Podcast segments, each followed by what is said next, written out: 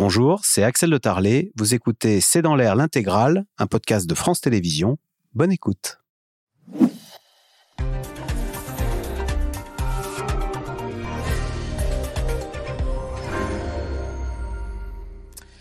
Bonsoir à toutes et à tous. C'était donc le mari. Michel Pial a reconnu avoir tué son épouse, Karine Esquivillon.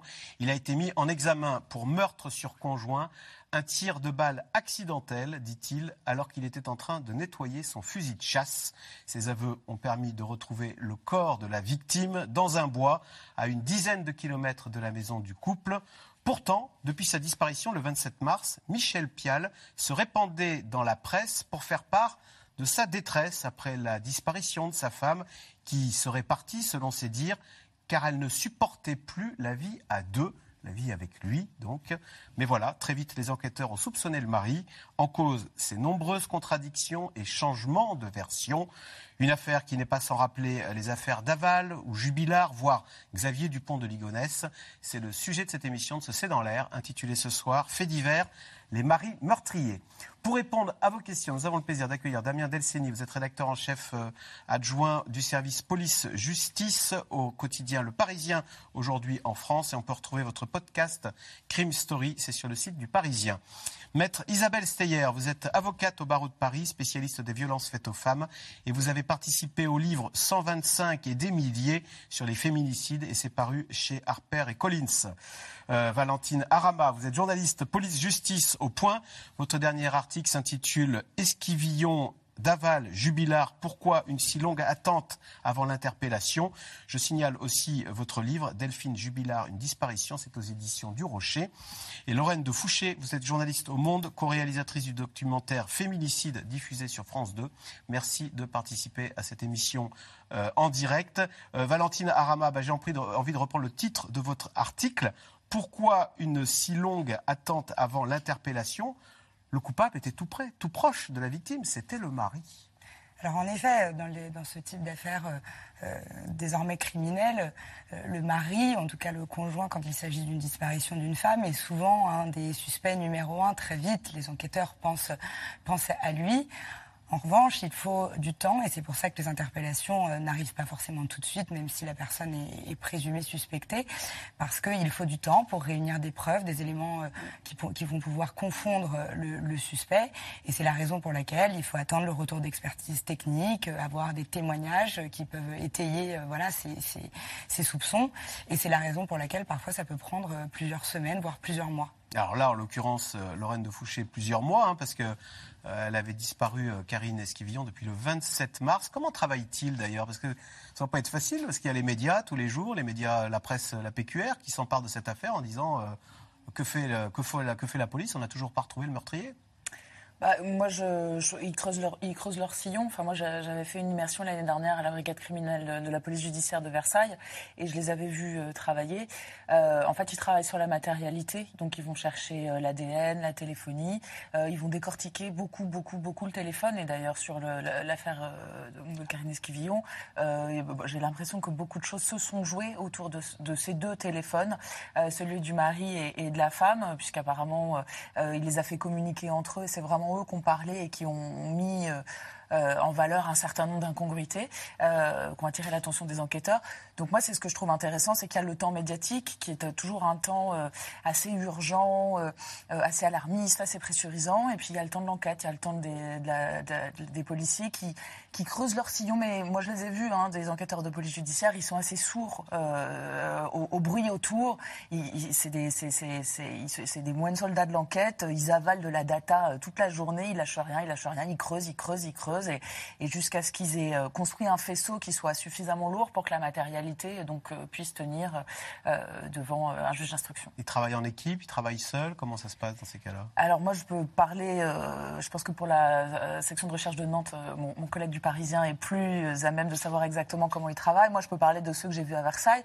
ils fonctionnent par groupe, ils sont 4-5 par groupe et ils se relaient beaucoup. Donc on est dédié à une affaire euh, pendant plusieurs semaines ou on emmène plusieurs de front Alors, plusieurs de front, euh, parce qu'ils vont, ils vont être saisis euh, par, une, par une urgence et une affaire en, en empile une autre. Et c'est-à-dire que d'ailleurs, c'est un peu un axiome euh, sur les enquêtes sur, sur les meurtres. C'est-à-dire que soit les affaires se résolvent très vite, soit en général elles s'enfoncent, euh, elles tombent tout en bas de la pile et parfois ne, se- ne se résolvent pas du tout. Alors, euh, maître Isabelle Steyer, euh, ce qui se passe, c'est que là, le coupable, euh, qui était au début, on l'avait pris pour une victime, parce que on voyait ce pauvre Michel Pial se répandre euh, dans la presse en disant euh, ma femme est partie.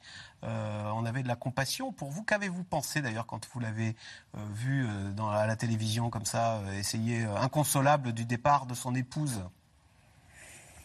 Est-ce que c'est un grand J'ai classique? souvent pensé que c'était, j'ai tout le temps pensé que c'était lui. Donc déjà, on, on a cette, cet air éploré qui, qui n'est pas la posture d'un d'un homme dont on vient tuer sa femme.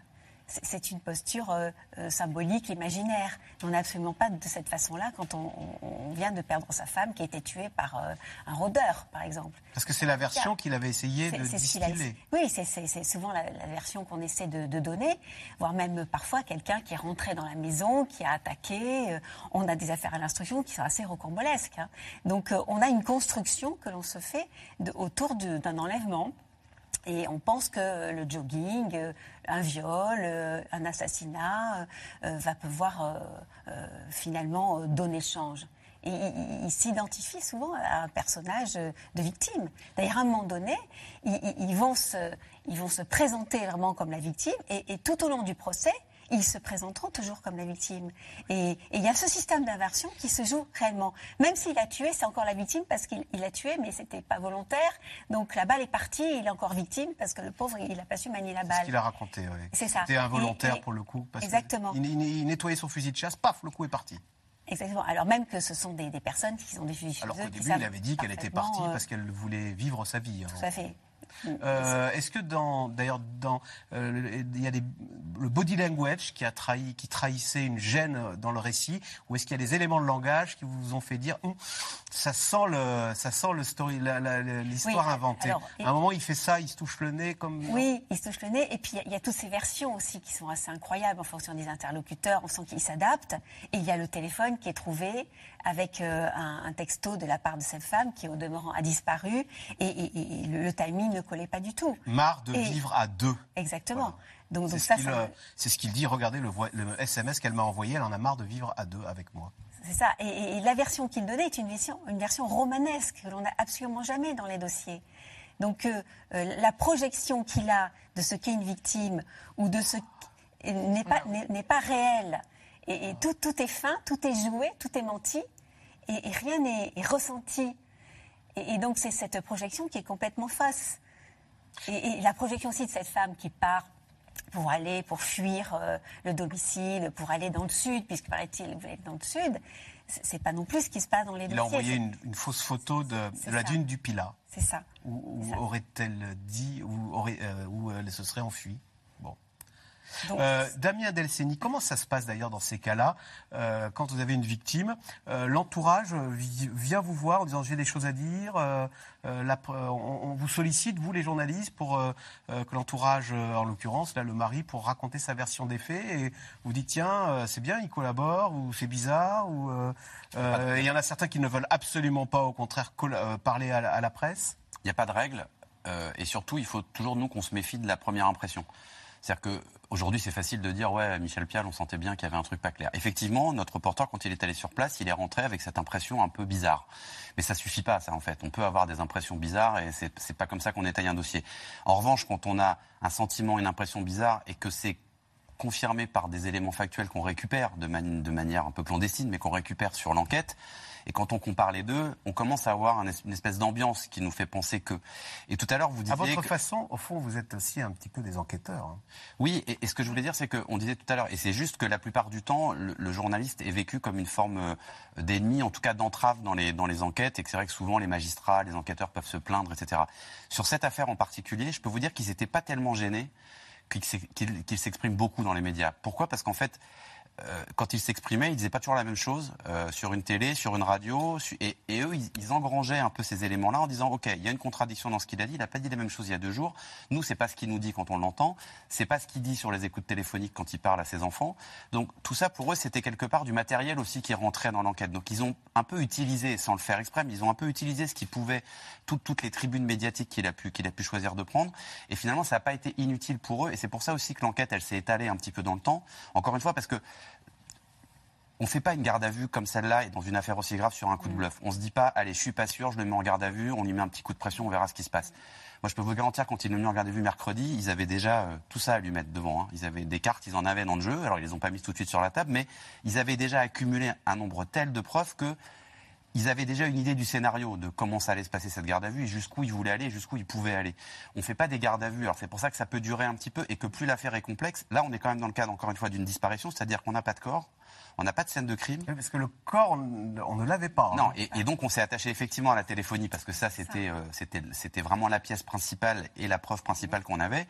Et puis après, on s'est attaché à tout ce qu'on a pu récolter pendant deux mois et demi en écoute téléphonique, en déplacement, avec les témoignages des proches, parce qu'on entend tout le monde dans ces cas-là, tout le cercle, les ex, euh, euh, les enfants, les Et vous, vous voyez qu'il y a des témoignages qui collent pas, qui concordent pas d'ailleurs par moment? Nous, on voit ça, on voit aussi c'est pas, c'est encore une fois, c'est pas, c'est pas factuel, mais nous on voit aussi qu'il a un passé, ce monsieur, qu'il a un passé d'escroc, qu'il a, que dès qu'on commence à parler avec des proches, ils disent, mais de toute façon, il a toujours menti sur tout, ça a toujours été un mythomane, il s'est inventé des professions, il s'est inventé, il a emprunté de l'argent sans le rendre, etc. Alors, tous les gens qui sont, font ça ne finissent pas criminels et finissent pas par tuer leur femme, fort heureusement. Mais encore une fois, ça, c'est un, petit cocktail qui se met en place avec des ingrédients qui arrivent les uns après les autres, et après ça donne ce que, le résultat final. Valentine Arama, on peut penser que la euh, police ou les enquêteurs laissent la, un suspect parler à la presse en disant ah. Euh, euh, il va peut-être se contredire. au fond, c'est comme au Cluedo, là.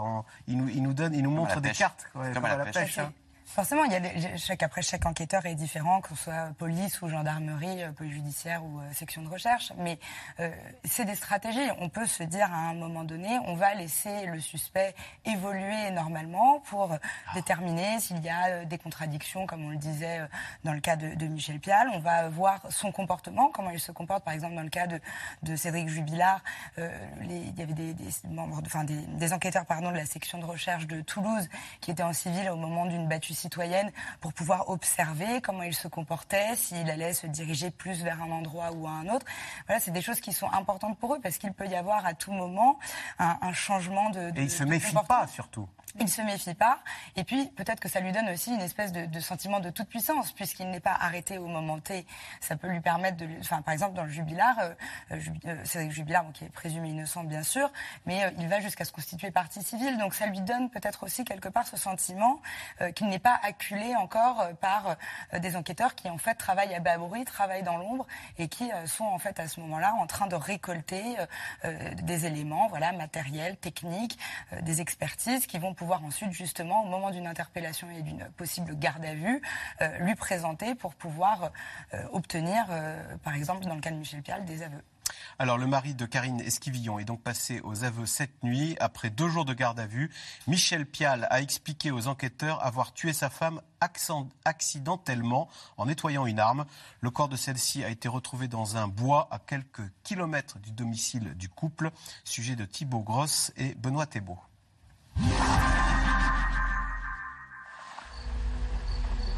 C'est un dénouement tragique après trois mois de recherche. Dans ce fourgon mortuaire, le corps de Karine Esquivillon. Cette femme de 54 ans, mère de cinq enfants, a finalement été retrouvée dans un bois de Vendée, entre la commune de Chaland et le lieu-dit de Maché. C'est son mari qui est passé aux aveux au cours de la nuit. Les proches de la victime sont dévastés. Je suis effondrée, accablée. Je pense tellement fort aux enfants. Et puis qu'ils les privent de leur maman, quoi. Elle qui les aimait tant, qui était si proche d'eux, vous vous. Je me rappelle de mes premiers mots. Qu'est-ce, qu'est-ce qu'il lui a fait? Qu'est-ce qu'il lui a fait, j'ai dit. La sœur de la victime a très tôt eu des doutes sur la responsabilité de Michel Pial, époux de Karine Esquivillon depuis le début des années 2000. Ces dernières semaines, ce brocanteur de 54 ans avait largement ouvert sa porte aux médias. Il répète qu'ils étaient séparés et se présente en père de famille inquiet. moi, je suis convaincu qu'elle est partie volontairement. Euh, par contre, je ne suis pas convaincu du fait qu'elle ne voulait pas forcément donner de nouvelles. Voilà, maintenant, ça arrive. Malheureusement, c'est euh, dans ce que j'ai lu, euh, les gens qui font des vraies disparitions volontaires, ça arrive, ils coupent tous les ponts. On ne la jugera pas du tout. C'est pas le but. Voilà, le but c'est d'avoir des nouvelles. Si elle veut refaire sa vie, qu'elle nous le dise. Euh, certes, ça va nous prendre des mois, voire euh, peut-être quelques années euh, de thérapie, entre guillemets, même pour les enfants avec le pédopsychiatre et autres, pour, pour, pour, pour, digérer. mais on la jugera pas, c'est son choix. Mais au moins, on sera tous rassurés et un peu libérés. Une sincérité vite mise en doute par les enquêteurs. Michel Pial, décrit par ses proches comme un affabulateur et un mythomane, il aurait par exemple prétendu à son ex-femme d'être un agent secret. Selon son casier judiciaire, Michel Pial aurait été condamné une vingtaine de fois pour escroquerie. Il maintient sa version jusqu'il y a encore hier. Après ses aveux, il a finalement été mis en examen pour meurtre sur conjoint cet après-midi. Il a décidé de s'expliquer. Il a euh, effectivement donné euh, sa version euh, consistant à expliquer qu'il s'agissait d'un accident. maintenant, c'est une instruction qui s'ouvre. Il est épuisé psychologiquement. C'était une garde à vue très éprouvante sur le plan psychologique. Il est épuisé physiquement également, mais il est soulagé d'avoir pu euh, donner sa version des faits euh, et d'avoir pu euh, livrer ce qu'il avait sur la conscience. Un mari manipulateur soupçonné d'avoir fait disparaître son épouse. Au cours de l'enquête, l'affaire Esquivillon a fait écho à un autre dossier tristement célèbre, à Cagnac-les-Mines, dans le Tarn. Delphine Jubilard, portée disparue depuis le 15 décembre 2020. À l'époque, son mari Cédric participe aux recherches. Il est aujourd'hui le suspect numéro 1. En détention provisoire depuis bientôt deux ans, il continue de clamer son innocence par l'intermédiaire de ses avocats. Comme lors de cette reconstitution au mois de décembre dernier. Aujourd'hui, on aimerait quand même euh, savoir très précisément quelle est la scène de crime que vous nous reprochez, comment se sont déroulées les choses, quels sont les éléments matériels et, contre quoi Cédric Jubilard doit se défendre au-delà du raisonnement euh, déductif qui consiste à dire ah mais oui mais ça peut être que lui, donc euh, ne nous donnons pas la peine de rapporter des preuves. Pourtant, de nombreux indices accusent ce peintre plaquiste de 35 ans. Le témoignage de leur fils aîné, qui affirme avoir entendu une violente dispute entre ses parents la nuit des faits ou encore celui d'un co-détenu, à qui Cédric Jubilard aurait confié avoir tué sa femme. La famille de Delphine croit aujourd'hui en sa culpabilité. On sait que le, euh, que, que le mis en cause est fasciné par euh, le crime parfait, par les crimes parfaits, par euh, la possibilité de cacher un corps sans que jamais on le découvre. Il s'en vantera euh, auprès de sa petite sœur par, par voie téléphonique et on sait qu'il a fait de, de, nombreuses recherches et qu'effectivement il est, il est fasciné par ça. Et donc ce qu'on sait de la personnalité de Cédric Jubilard, c'est que psychologiquement il n'est pas du genre à craquer parce que il a une personnalité très forte, parce que depuis le début de cette instruction, il a la même version, il tient la même version, peu importe les éléments euh, qu'on lui, met, euh, qu'on lui met en face. Cédric Jubilard devrait très prochainement faire face à un tribunal. Le procès est attendu d'ici l'année prochaine. Valentine Arama, un mot sur Michel Pial qui dit c'était un coup accidentel. Et puis on a bien vu dans le sujet, euh, oui, il est mythomane. Et il va dire bah oui, je change de version parce que j'ai l'habitude de raconter des fadaises. Est-ce que tout ça ne pourrait pas être deux fantastiques éléments de défense? J'ai pas fait exprès, et oui, euh, si je, si je, c'est pas que je mens, c'est que c'est dans ma nature d'être un peu mythomane. Je suis comme ça. Il faudrait d'ailleurs que je me soigne. Alors d'abord, euh, Michel Pial, il va faire l'objet d'expertise de, psychiatrique et psychologique. Ça, ça va venir au fil de, au fil de l'instruction. Euh, qu'il soit mythomane et qu'il ait euh, cette pathologie, qu'il le soit ou qu'il ne le soit pas, mais qui sera définie par ses experts psy, ça ne, change rien sur les faits et sur la façon dont, les faits se sont déroulés. Et ça, l'enquête devra déterminer cette façon dont les faits se sont déroulés. Par exemple, il parle d'un coup accidentel. Une autopsie va forcément être faite sur le corps de, Karine Esquivillon et on va d'abord déterminer si ces dires sont, euh, peuvent corroborer une certaine réalité. Peut-être que ce n'est Une autopsie permet de valider la thèse du coup accidentel ou du coup volontaire. C'est dans une certaine mesure, bien sûr, en fonction de où s'est logée la balle euh, du fusil, est-ce que c'est possible ou non que, que le, coup ait été porté de cette manière ou d'une autre euh, Ça, l'autopsie sera en mesure de le dire. Donc, en fait, très vite, cette version, elle va ou non être corroborée d'abord par ce, premier élément euh, et cette première et cette autopsie qui va avoir lieu. Après qu'il soit, s'il est, si on dit qu'il est, enfin, si les expertises psy le déterminent mythomane, cela n'aura pas d'incidence euh, un, futur procès, ça ne changera rien d'abord à sa, sa responsabilité euh, pénale. Hum. Lorraine de Fouché, maintenant le mobile. Euh, qu'est-ce qui peut amener un mari à vouloir tuer sa femme? La seule piste, lui, qu'il ait avancée, pour expliquer euh, que ça se passait mal, c'est qu'il disait on faisait, on faisait chambre à part. Mar, euh, d'ailleurs, il a envoyé ce SMS qu'il a écrit. Hein, enfin, on peut penser que c'est lui. Marre de vivre à deux. Est-ce que au fond, euh, bah voilà, c'était un couple qui dysfonctionnait et il ne l'a pas supporté? Est-ce qu'on peut imaginer que ce soit l'une des pistes qui ait fait qu'un homme en arrive à tuer sa femme, l'homme qui se sent rejeté par son épouse?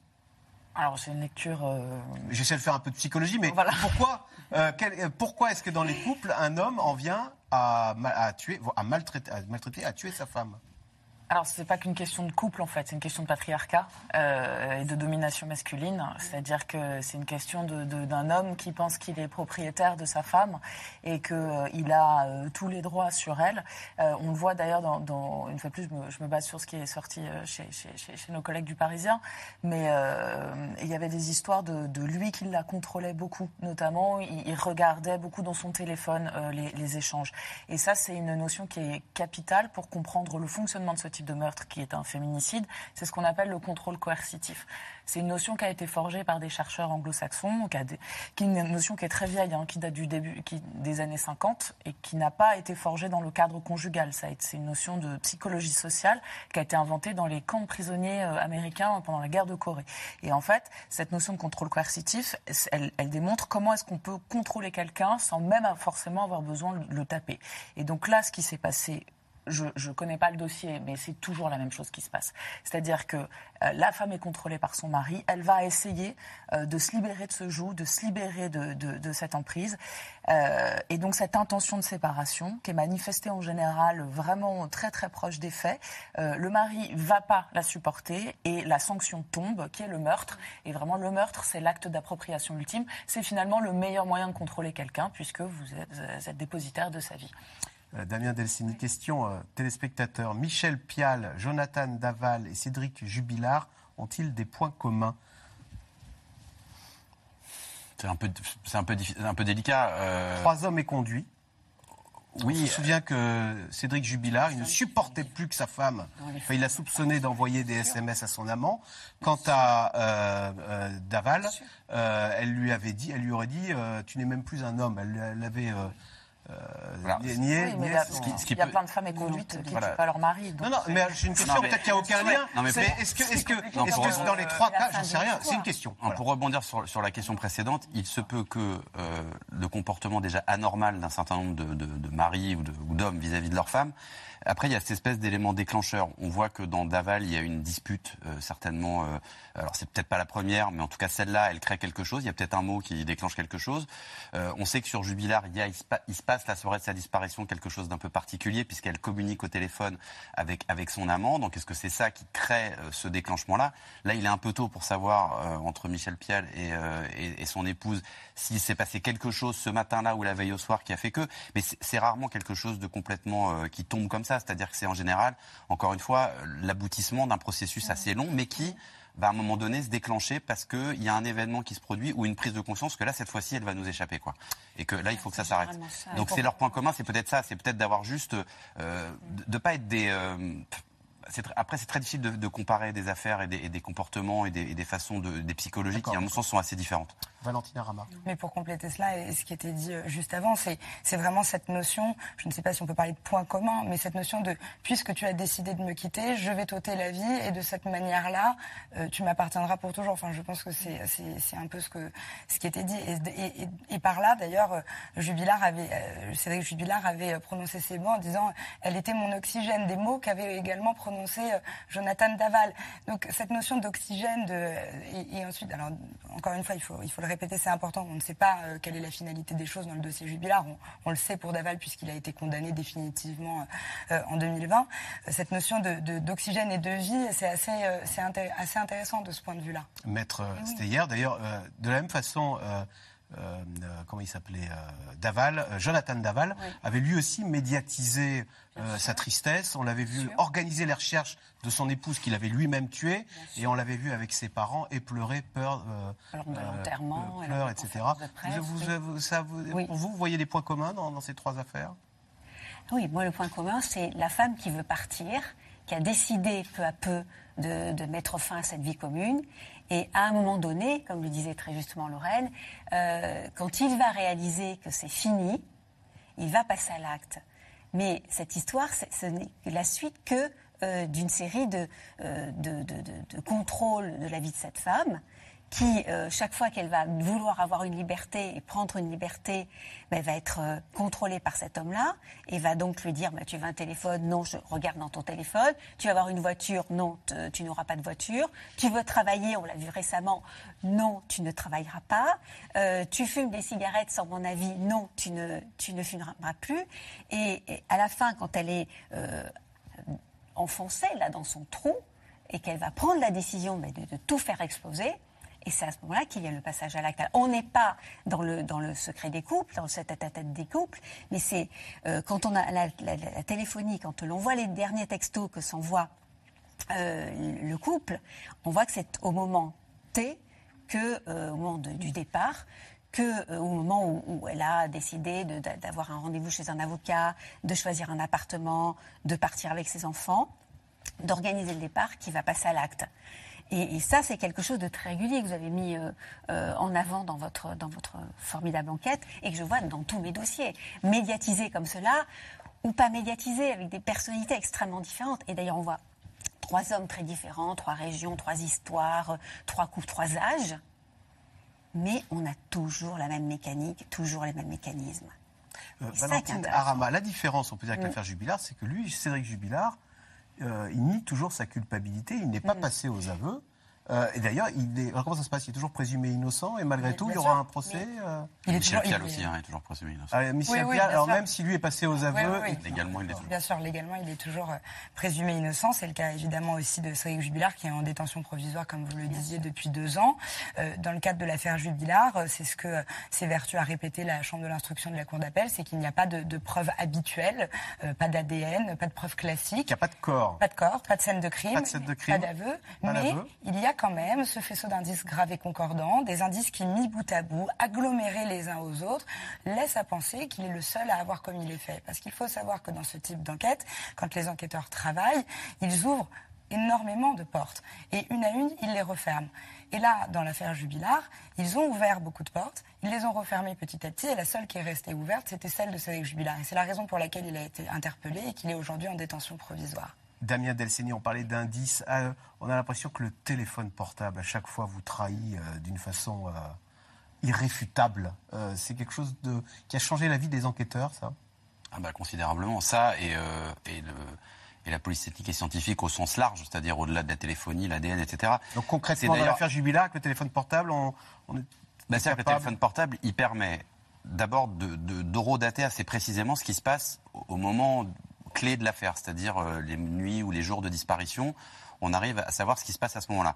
On arrive ensuite à savoir quand ce téléphone s'arrête. Et avant, avant qu'il s'arrête, où est-ce qu'il a décroché une borne, euh, où est-ce qu'il est-ce qu'il s'est déplacé ou pas. Et puis surtout, il va permettre après de savoir qu'est-ce qui s'est passé avant aussi, c'est-à-dire euh, les, les SMS, les messages, les déplacements, etc. Donc évidemment que c'est Karine Esquivillon, par exemple, il est apparu qu'elle n'avait jamais mis les pieds à la dune du Pilat qu'elle n'avait jamais bougé. Donc, son téléphone, c'est-à-dire que son téléphone, il, il, il émet jusqu'à ce qu'il arrête d'émettre, il émet tout le temps dans un périmètre de 10 km autour de sa maison, donc jamais sur la dune du Pilat. Et, euh, surtout, euh, quand il va se déplacer, quand il marche encore, alors qu'elle elle a déjà disparu, mais quand il se déplace, il se déplace tout le temps à côté du téléphone de Michel Pial. C'est-à-dire qu'ils sont, euh, ils déclenchent la, même, la même borne au même, au même instant. Donc les téléphones, ils sont à côté. Alors, est-ce que Michel Pial et Karine sont à côté? J'en sais rien, mais en tout cas, leurs téléphones, ils sont à côté à ce moment-là. Donc tout ça, c'est des indications, et surtout, c'est des indications qui permettent, pendant une garde à vue, de dire à quelqu'un non là c'est pas vrai ce que vous me dites parce que ça voilà ça c'est implacable c'est une borne relais euh, on peut pas mentir là-dessus. Ce téléphone il a fait ci c'est déplacé comme ça donc ce que vous me dites ça ne va pas. C'est cet outil là et, et encore une fois le téléphone c'est évidemment dans toute la criminalité qu'elle soit euh, en stup ou ailleurs aussi c'est pareil c'est évidemment un outil euh, un outil formidable. Et c'est d'ailleurs ce qui est aussi une difficulté du dossier euh, du dossier Jubilard c'est que le ils ont beaucoup, beaucoup, beaucoup, beaucoup exploité la téléphonie. Elle parle un tout petit peu moins concrètement qu'elle peut parler dans d'autres dossiers. C'est-à-dire qu'il y a des éléments dans l'affaire Jubilard qui, qui sont intéressants dans la téléphonie, mais ils ne sont, pas- sont pas décisifs au point de dire, voilà, là, franchement, il y a un truc qui ne va pas. Euh, Qu'est-ce qui fait qu'on craque ou qu'on ne craque pas? C'est que certains sont plus forts dans leur tête que d'autres. Euh, et là, en, en- en l'occurrence, l'affaire Michel Pial, ça fait des mois qu'il résiste. Pourquoi a-t-il craqué tout d'un coup? C'est euh, l'é- l'évidence, le choc de la prison Non, euh, votre regard euh, là-dessus Euh, Il a tout dit. Parfois, oui. euh, il, y a un étau qui se resserre autour de cet homme-là. Et, et à un moment donné, on peut lâcher en garde à vue. Euh, D'après ce que j'ai compris, quand on, lui- on- on lui dit qu'on a tout contre lui et qu'effectivement il aurait tendance à, il aurait intérêt à reconnaître les faits, euh, souvent les gens, les gens lâchent et, passent aux aveux. Parce que c'est aussi un poids de devoir porter euh, une histoire rocambolesque comme toutes celles qu'il a euh, proposées. D'autant plus que si on connaît le corps, si on sait où est le corps, on, a une arme du crime qui est très particulière puisque c'est un, pistolet, un revolver, un fusil, enfin bon, une, une arme à feu. Et on va avoir une autopsie. Et dans le cadre d'une autopsie, on va savoir exactement, en fonction de la façon euh, dont, dont s'est positionné euh, euh, le, enfin, ce qui va être, je sais pas, avec quel, c'est un pistolet, un revolver, enfin ce qui est, transversé son, son corps, eh bien on va savoir en fonction euh, de, de, de la, de la vitesse, en fonction de ce qui a été abîmé, en fonction de savoir si est-ce que la balle est ressortie, pas ressortie. Euh, donc l'autopsie va préciser et va nous donner quelque chose de très technique là, ce que l'on n'a pas dans les autres crimes. Votre regard sur Oui. euh, l'affaire Jubilard, le fait qu'il n'y ait pas de Oui. corps, pas de scène de crime, pas d'aveu. Oui. D'abord, est-ce que ça, ça peut le protéger lors d'un procès énormément, euh, le doute profitant euh, à celui qui est accusé? On, on a effectivement euh, ni de lieu, ni d'armes, ni de corps, ni de scénario. Vous seriez a- avocate, vous lui diriez tiens, bon Cédric, on va s'en sortir? Non. Non, mais je serais une avocate pénaliste en défense, je pense que je lui dirais ça, et je lui dirais de, de- feindre la catastrophe dans sa vie, évidemment. Et en Parce plus, qu'on passe devant des jurés, on passe pas devant des magistrats professionnels exclusivement, on passe devant des jurés. Donc le rôle qu'il va avoir à l'audience, ce qu'il va dire de lui, ce qu'il va faire de sa vie, ce, qu'il va expliquer de sa femme, de sa femme, eh bien, ça va être déterminant. On n'est pas devant trois magistrats professionnels. On est devant trois magistrats et des jurés tirés au sort. Donc il faut parler au cœur plus qu'à la raison Exactement, exactement. Si il est bon dans ce rôle-là, et si on n'a- rien, ou il peut penser qu'il a une chance. Puis il peut avoir encore une deuxième chance si jamais il est, il est condamné. Il peut rejouer l'histoire en appel. Et en appel, il peut décider de tout lâcher et d'avouer pour avoir une peine inférieure. Il faut Donc être il y a une fort et bon acteur. Qu'avez-vous pensé de euh, Michel Pial dans le reportage? Maintenant, maintenant, on sait qu'il a tout avoué. Mm. L'aplomb qu'il avait en racontant euh, euh, son étonnement de la disparition de sa femme, en disant mais euh, tatati tatata. Parce qu'il- Parce qu'il est dans son propre cinéma, dans son propre film. C'est-à-dire qu'il s'invente une histoire, puisqu'ils sont dans le déni complet. Euh, on peut dire la même chose de, de Jonathan Daval quand, il- quand il parlait au micro, etc. Il y, a un, il y a un déni. Donc eux, ils se sont inventés une histoire pour, euh, pour se protéger. Alors, il s'est un peu pris les pieds dedans, quand même, Michel Pial, hein, au bout d'un moment, dans cette histoire-là. Mais, mais, euh, mais voilà. Mais pour, juste, je voulais juste dire une, une chose sur la garde à vue. La garde à vue, c'est un entonnoir. C'est une technique d'entonnoir. C'est-à-dire que quand vous êtes en garde à vue, la première question qu'on vous pose, c'est pas est-ce que vous avez tué votre femme? Si vous répondez non, on vous met pas de gifle. C'est pas comme ça que ça fonctionne. Les gardes à vue, ça démarre par une discussion un peu générale. C'est-à-dire que la, la première audition en général, elle est plutôt tranquille.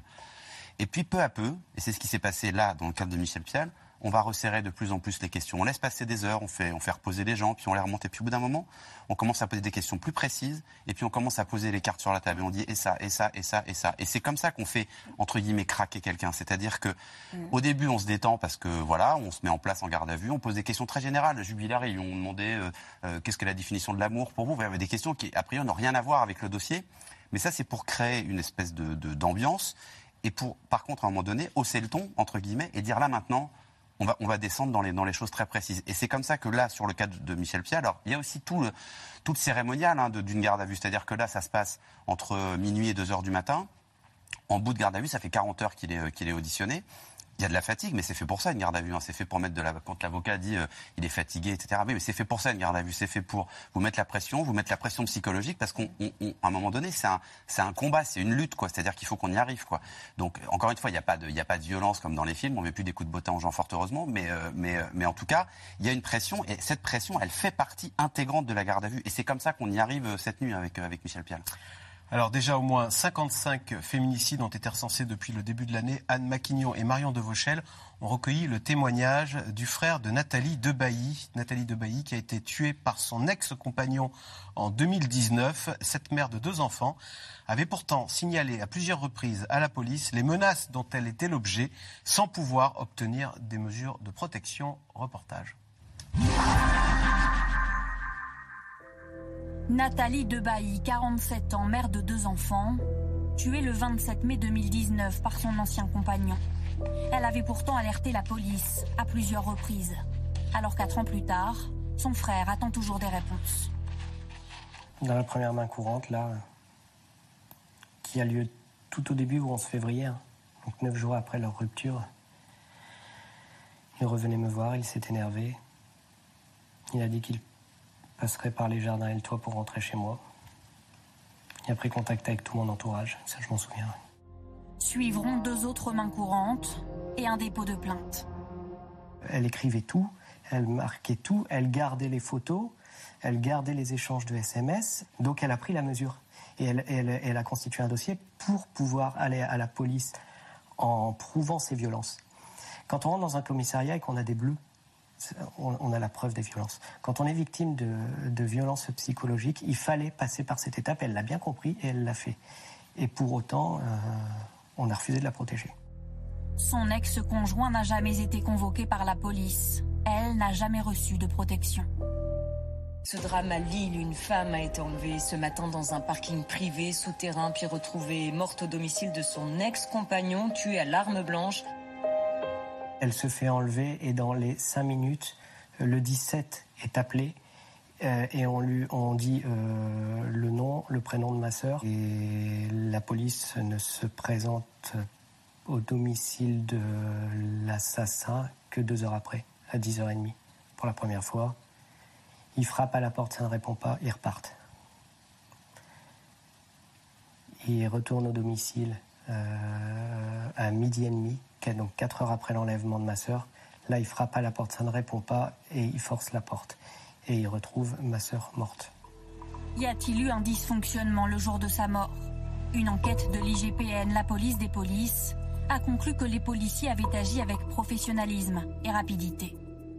Ce qui est surtout inquiétant, c'est qu'il y a un dysfonctionnement. Mais que euh, nous- on nous répond qu'il n'y en a pas. Donc c'est finalement une façon de nous dire, mais ça continuera. Continuera.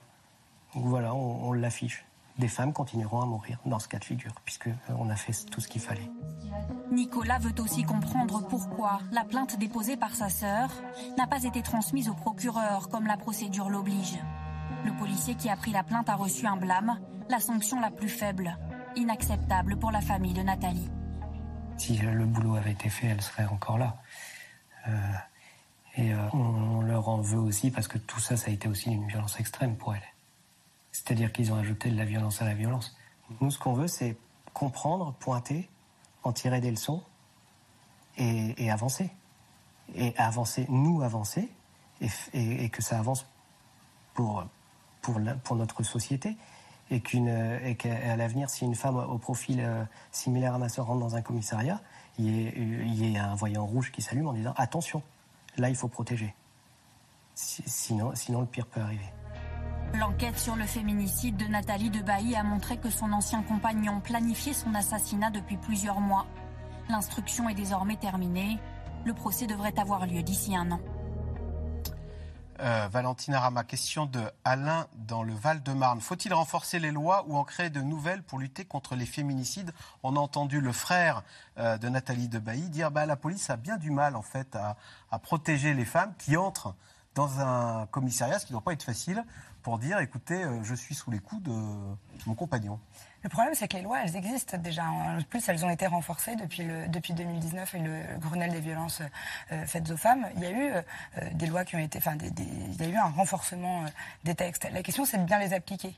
C'est d'arriver dans un commissariat ou dans une gendarmerie et de trouver une personne qui va pouvoir prendre le dépôt de plainte, poser les bonnes questions, voir les bons signaux, les bonnes alertes et ensuite transmettre au procureur de la République qui, lui, va pouvoir diligenter l'enquête. Et ça, encore aujourd'hui, c'est pas tout le temps le cas. Et c'est là surtout où se situe le problème. Alors il y a eu des efforts considérables qui ont été faits, des policiers, des gendarmes ont été formés, euh, ça va mieux, mais c'est encore trop lent. Et c'est là-dessus qu'il faut insister. Et c'est là que se situe réellement Il faut le pouvoir les matérialiser, j'imagine, ces sûr. violences conjugales, les objectiver, si je puis Alors, dire. il y a maintenant, les, les- les policiers ont une espèce de, de feuille, de grille d'évaluation. Euh, quand une femme vient euh, déposer plainte, d'abord, ils n'ont plus le droit de prendre de main courante. C'est un dépôt de plainte euh, obligatoire de- depuis 2019. Et les policiers ont cette grille d'évaluation à laquelle ils peuvent se référer avec des critères objectifs. Et ils sont censés, du coup, pouvoir être alertés de la gravité du danger. Alors en matière de violence conjugale, il y a une vidéo qui a choqué la France entière parce qu'en plus c'est une célébrité qui en est à l'origine. C'est Mohamed Awas, le pilier de l'équipe de France de rugby. Euh, on, va, on va regarder cette vidéo très choquante voilà, où on le voit euh, violenter euh, sa femme. On est dans un centre commercial à Montpellier. Maître Isabelle Steyer, il a été condamné, Mohamed Ouas, à, alors je cite, un an de prison ferme qu'il purgera avec un bracelet électronique. Je voudrais vous soumettre la réaction d'Aurore Berger, c'est la présidente du groupe Renaissance à l'Assemblée nationale, qui dit Cet homme qui a donc tabassé sa femme est remis en liberté, donc il rentre chez lui, auprès de sa femme, auprès de ses enfants. La justice ne protège pas cette femme. Donc c'est au fond, il va rentrer chez lui avec son bracelet et son Bien épouse sûr. à côté. Tout à fait, bien sûr, puisque son épouse est allée au procès témoigner en sa faveur et, avait euh, précisé que justement, elle ne voulait pas qu'il soit placé en détention. Donc on est dans le schéma parfait d'une femme qui est encore sous emprise et qui est totalement dans le contrôle coercitif et qui ne va pas vouloir euh, actuellement, au jour où, les faits se sont déroulés, se séparer de lui et pouvoir surtout se séparer de lui. Donc euh, on, est dans ce couple-là qui est complètement euh, euh, et, une femme qui est euh, qui n'arrive pas ce jour-là à se séparer de cet homme. Donc on devrait savoir, et les policiers, enfin les, policiers et les, magistrats devraient savoir que lorsqu'une femme se présente au tribunal en disant qu'elle ne souhaite pas de séparation, elle est là en, en service télécommandé, téléguidé. Elle est effectivement le me- meilleur avocat de monsieur. C'est parce qu'elle a extrêmement peur de dire ce qu'elle subit. Elle a extrêmement peur, elle a extrêmement honte. Elle a la- parfois une pression familiale. Après, on a vu d'autres personnes de la famille hein, qui se sont euh, exprimées. Et elle n'est pas... belle-mère. La belle... ben, tout à fait. Il dit euh, oh, bah, Il faut recevoir ça. Il s'énerve, ça arrive. Voilà. Donc, Donc, il ne euh, défend pas sa fille, mais, Voilà.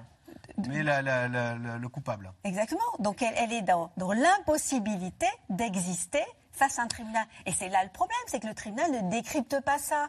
Donc si on entre dans le, dans le discours premier de la victime qui est complètement verrouillé et qui a peur de dire, mais comme un enfant a peur de dire face à son parent qui est violent, Ouais, d'accord. On est dans la même situation de fragilité.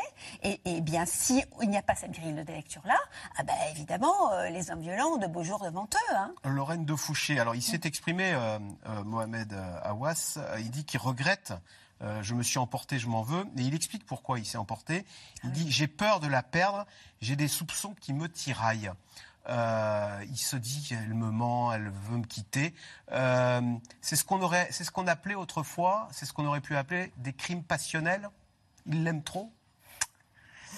Je dis ça exprès pour vous provoquer, Non, non, parce que je un retour tout droit. Euh, C'est façon Gaëtan. Djokovic. C'est. C'est- Voilà. On, on va y retourner. Euh, non, non, mais cette, enfin, euh, ce- ce- ce- cette affaire-là est intéressante parce que ça rappelle à quel point tout ça c'est une bataille politique en fait. C'est-à-dire que euh, ce qui est profondément ancré, ce qui a, ce qui, c'est- ce qui a en jeu euh, dans ce type de dossier, euh, c'est vraiment l'égalité homme-femme, c'est la souveraineté des femmes en fait. C'est à quel point la moitié de la société française euh, vit ou pas euh, sous le joug euh, de tout un tas d'hommes qui trouvent ça normal euh, d'être propriétaires de leurs faits et gestes. Et là, ce qu'il dit en substance, c'est ça. C'est-à-dire que on, on voit. J'ai un bon salaire, je préférerais qu'elle ne travaille pas. Alors ça, par exemple, c'est exactement un des gros marqueurs de contrôle coercitif. C'est-à-dire que euh, il, est dans un truc où c'est lui qui décide ce qu'elle a le droit de faire, là où elle, a le droit d'aller, qui elle a le droit de fréquenter. Je crois qu'il y a une histoire de cigarette où elle fumait. Oui, elle, ne m'a pas dit la vérité. Je, elle- je me suis dit, si elle peut mentir sur la cigarette, elle peut mentir pour autre chose. Mais ça, et moi, c'est ça que je, je trouve intéressant, c'est qu'on oublie. C'est des, notions qu'on accepte à l'échelon étatique. C'est-à-dire qu'on serait, si on comparerait ça à un niveau macro, c'est une dictature. Euh, et euh, donc le régime s'abat euh, sur les membres de, la dictature. Là, à deux, on fait déjà société. Donc ce couple, bon, je ne veux pas parler, je connais pas et j'ai pas lu le dossier, mais de l'extérieur, ça apparaît comme une micro-dictature. C'est-à-dire qu'on a un tyran qui impose sa loi politique de soumission à une affidée et qui se retrouve à essuyer tout un tas de restrictions de sa liberté. C'est-à-dire sa liberté de travail, sa liberté d'interaction, sa liberté, je pense, vestimentaire. Enfin, parce que tout ça, tout ça va ensemble. Donc c'est éminemment une bataille politique. Alors, il y a une autre affaire qui a ému la France entière, c'est évidemment l'assassinat de Shaina. Euh, le verdict est tombé en début de semaine. 18 ans de prison euh, pour euh, le jeune homme qui a perpétré les coups. Euh, la jeune fille avait été brûlée vive, d'ailleurs, par son ex-petite amie, après lui avoir annoncé qu'elle était enceinte de lui. Sa famille espérait une peine bien plus lourde, mais le meurtrier a bénéficié de l'excuse de minorité, parce qu'il avait 17 ans au moment des faits, Aubry Perrault et Nicolas Baudry-Lasson.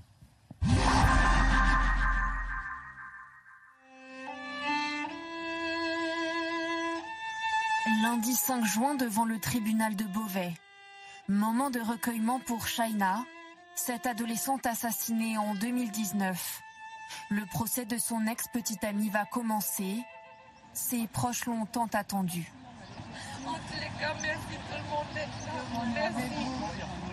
Il risque la réclusion criminelle à perpétuité.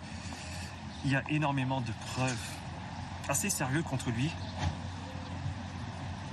Et je pense que ça, ça suffit pour faire confiance à la justice. Mais après cinq jours de débat, le frère de la victime fait un malaise à l'annonce de la décision. L'ex-petite amie de Shaina est condamnée à 18 ans de prison. C'est moins que ce qu'espérait la famille de la jeune fille et leur avocate. Je pense que la justice se fout des euh, violences faites aux femmes. Je pense que c'est ça que ça veut dire. Je pense que les, médiatisations qu'on fait, je pense que les réflexions qu'on a devant la presse, euh, la patience qu'on montre, euh, cette espèce de jeu d'équilibriste qu'on fait parfois avec nos clients euh, pour les calmer, tout en leur disant que la justice va faire son œuvre, alors qu'en fait la justice se fout de se fout d'elle, et épuisant. Moi, je suis fatiguée de devoir calmer des gens alors que finalement la justice me donne tort. Dans sa décision, le jury a retenu que l'accusé était mineur au moment des faits. J'ai plaidé la personnalité et l'excuse de minorité puisque c'est un point très important vu que euh, le parquet a demandé euh, que cette excuse soit écartée. Shaina est-elle devenue le symbole d'une justice trop laxiste face aux violences faites aux femmes? Pour comprendre le calvaire de la jeune fille, il faut remonter en 2017. Creil, dans l'Oise. Shaina a 13 ans et un petit ami. Ce jour d'août, il lui demande de se rendre dans cette clinique désaffectée, sous menace de dévoiler des photos intimes d'elle. Elle y est victime d'agressions sexuelles. Mais lorsqu'elle va porter plainte, son récit est jugé peu crédible par les policiers. Elle ne manifeste aucune émotion particulière. Même interprétation de la part du médecin légiste. On ne perçoit pas d'affect, de tristesse, de honte ou de sentiment de culpabilité. Elle parle et se déshabille facilement. Une plainte est déposée, mais c'est bien Shaina qui devient la cible du quartier.